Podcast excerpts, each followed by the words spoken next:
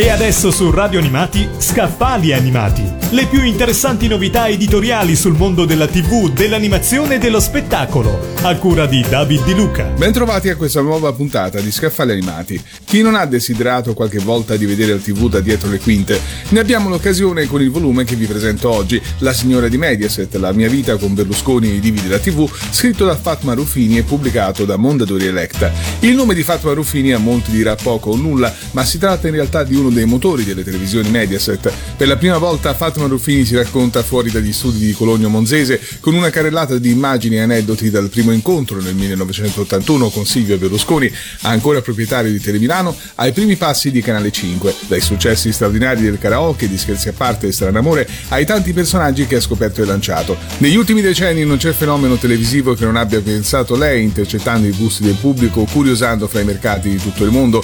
La temuta signora della TV, unica donna donna nell'impero maschile del Biscione parla di sé, del rapporto con i Berlusconi, Silvio e per Silvio e della sua vita per gli ascolti, con il fascino discreto di un personaggio potente che ha sempre preferito il dietro le quinte, anche nella vita, lontana da feste e gossip. Il successo afferma può distruggerti, la famiglia vale molto di più. Abbiamo parlato di La signora di Mediaset, La mia vita con Berlusconi e i divi della TV, scritto da Fatma Ruffini e pubblicato da Mondadori Electa. Avete ascoltato Scappali Animati le più interessanti novità editoriali sul mondo della TV, dell'animazione e dello spettacolo, a cura di David Di Luca.